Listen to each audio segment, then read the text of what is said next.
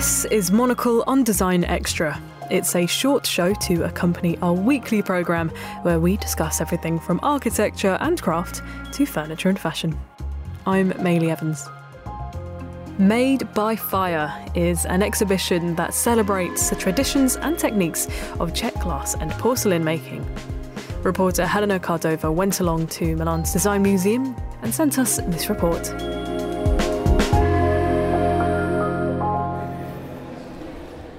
Here we are at the Triennale di Milano. I'm standing in an exhibition called Made by Fire with the curator Eva Slunečková and designer Maxim Velčovský. Eva, you got this beautiful space. You're just next to the newly opened Casa Lana by Ettore Sottsass. You're here at the centenary anniversary of the institution of the Triennale. But you know, you've brought together an amazing collection of Czech pieces. Can you describe the beauty we see around us? There are practically like industrial barrels all around us with pieces of porcelain on a pile, a huge pile, and there's in contrast they are exhibited these beautiful Czech glass and porcelain pieces that are painting this kind of contrast on the base of the industrial history of Czech Republic that we have this uh, beautiful heritage of doing porcelain and glass and we can produce it we can design it and it's all done in one state which is something that we want to celebrate in here. We didn't want to do just a selection of pieces made by czech hands but to ask ourselves some important questions for example, what does it mean that it's crafted in today's perspective? Does it make sense to uh, invest in craftsmanship or how much uh, is uh, costing us uh, in context of the energies where are coming from what is behind what's the history how we can innovate and build on so that are all these questions kind of interpreted here, and we are trying to find the answers through the pieces. Maxim, you're a designer and you are also involved in the exhibition. I love your piece displayed here. Snow Vases, a very poetic name, a very poetic piece, almost cocoon like objects made in white porcelain. Can you tell us how you made it? For me, uh, the most important topic was how to capture the material and what is the uh, material for designers, uh, why design changes from region to region, because we, at the end we have universal materials like glass and kaolin or porcelain, and what, it, what makes it uh, cultural or how you can recognize a piece is that the, the added value by a designer or a craftsman. For me, snow became a material coming from heaven, and uh, we are here only for a couple of minutes to make something with the material before it melts and disappears. So imagine that uh, the snow comes to your courtyard, uh, just in front of your studio, and I'm making by hands the, the vase. Then I pour plaster on top of it, so plaster makes it hot, uh, so the snow melts and uh, it disappears and you capture beautiful imprint of uh, snow working with uh, all kinds of materials this is kind of more experimental way but at uh, the same time uh, we are here to, to experiment with materials and with different techno- techniques uh, so i call it uh, like a lost snow technique you're very well aware of non-experimental work as well, because I should say you're the creative director at Lasvit as well. So you take into account the industrial challenges as well. What are the challenges in this day and age? This is not a good time or an easy time to be a glassmaker. What are the challenges as you see them from that position? The exhibition is uh, very much about uh, one of the topics is uh, energy, how we do things, how we deal with with energy. As you see the barrels around us, they are a symbol of oil and of a price of energy. So uh, imagine that uh, we went through the really big crisis recently, and a lot of uh, companies closed down. So the, the, biggest challenge was to think how to survive the crisis, what to produce. Is it self-sufficiency, which is important because you know once we are dependent on uh, transportation from Asia, from China, of a cheap uh, product uh, being produced by cheap labor, then we are kind of killing our own authenticity, not being able to produce pieces in a place where we stay, where we live.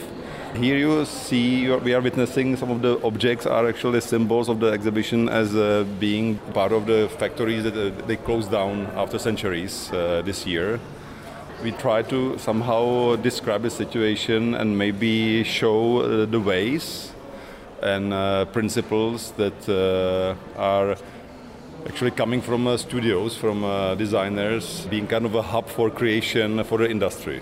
So we're standing in front of a series of plates. Some are very ornate, some are very utilitarian, but all of them are inscribed with stories they're written in Czech, they're handwritten, it's a very curly, neat handwriting, maybe a girl's handwriting. Maxim, can you tell us more about the author? Yes, we are looking at these tables, at these um, plates, and uh, they are actually the old uh, plates from the oldest porcelain manufacturer called Haas and Čížek. The author, Quinn Tran, uh, she did an interview with the last uh, director of this uh, manufacturer, this uh, manufacturer went bankrupt, and here we are looking at the last interview of, it, of, of, the history. So again, these tables are kind of witnessing the end of some of the manufacturers in the exhibition. And Eva, although there are stories, you know, of the past, sad stories of the factories that have had to close down, it's a very forward-looking exhibition. What sort of ways forward can we see in the display? The companies have to pay attention to the innovation, I think, and to really invest and to push forward the history techniques. For example, we see just around here, around the corner, it's a glass uh, from Rückl factory that it's working with this engraving history heritage and they were able to push it in more modern look and made it cool again you know because this uh, engraving and these techniques are connected with this old school maybe kitschy mood this um, art director Rony Plesl he was able to push it more forward or we are just standing by a Lasvit collection blown into mycelium forms. So that's something that is um, innovating and really uh, beautiful as well because the structures are different. You can recycle the forms. You can put it into the compost. It's compostable, so the forms. So that's a way how to work with the innovation too or we have um, some tradition, more decorative pieces.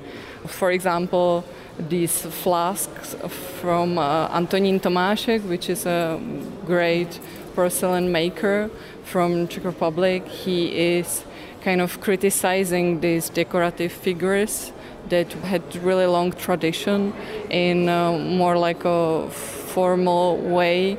He is um, looking into the ecology crisis because uh, the sculptures are actually depicting the plastic bottles. This is something really random, and you know you are using it every day.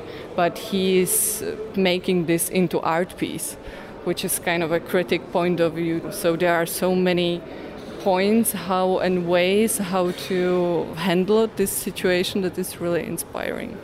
I want to talk about one piece that is not within these walls, that actually maybe if you walk a bit further, maybe you can spot it from the window. And it's again your piece, Maxim. Can you maybe describe your piece and tell us why it was important to you to bring it here? Yes, uh, that's uh, the actually bombed car from uh, Kiev, uh, from the worst places uh, where all the massacres happened, from Bucha, which is a suburb of Kiev. And uh, we, we, brought this car here as a symbol of the energy crisis in a way, because uh, being Czech, uh, we are solving the, the problem of energy and where it comes from. So we changed from Russian oil for yeah, 100% for other type of energy or providers this car is here as a symbolically presented in the garden where people are enjoying their life, but actually the war is uh, still happening uh, not far from us. The car is designed as well. This has been made by fire as well, being abstract. Uh, and uh, it's here as a kind of a memento of uh, what is the price of uh, energy that we are uh, using for our uh, work, for our design, for our art. And finally, Eva, what do you hope people to walk away with when they see this exhibition? I would love that people see the Czech craft in a new point of view and they will finally see that it's the state where the porcelain and glass is made. It's beautiful, but also there are so many talented young artists and small studios that are not so famous and they don't have such a chance to be seen in such an international context. So I would love more focus on them as well as this, because it's, as Maxim said, it's really important for the uh, industry as well. Because actually, Maxim is the perfect example of a young student, talented artist which became the artistic director of a huge company, Lasvit, that is making industrial pieces. And this all is one world and it's connected and it can kind of reflect on each other.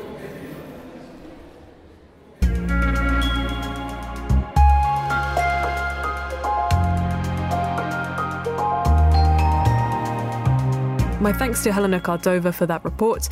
The exhibition Made by Fire travels to Prague later this year, so keep an eye on their website madebyfire.eu for further details.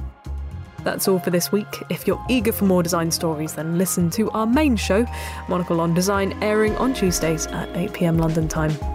Or if you prefer print, then pick up a copy of Monocle magazine on all good newsstands now. Today's episode was produced by me, Maylie Evans. Thank you for listening.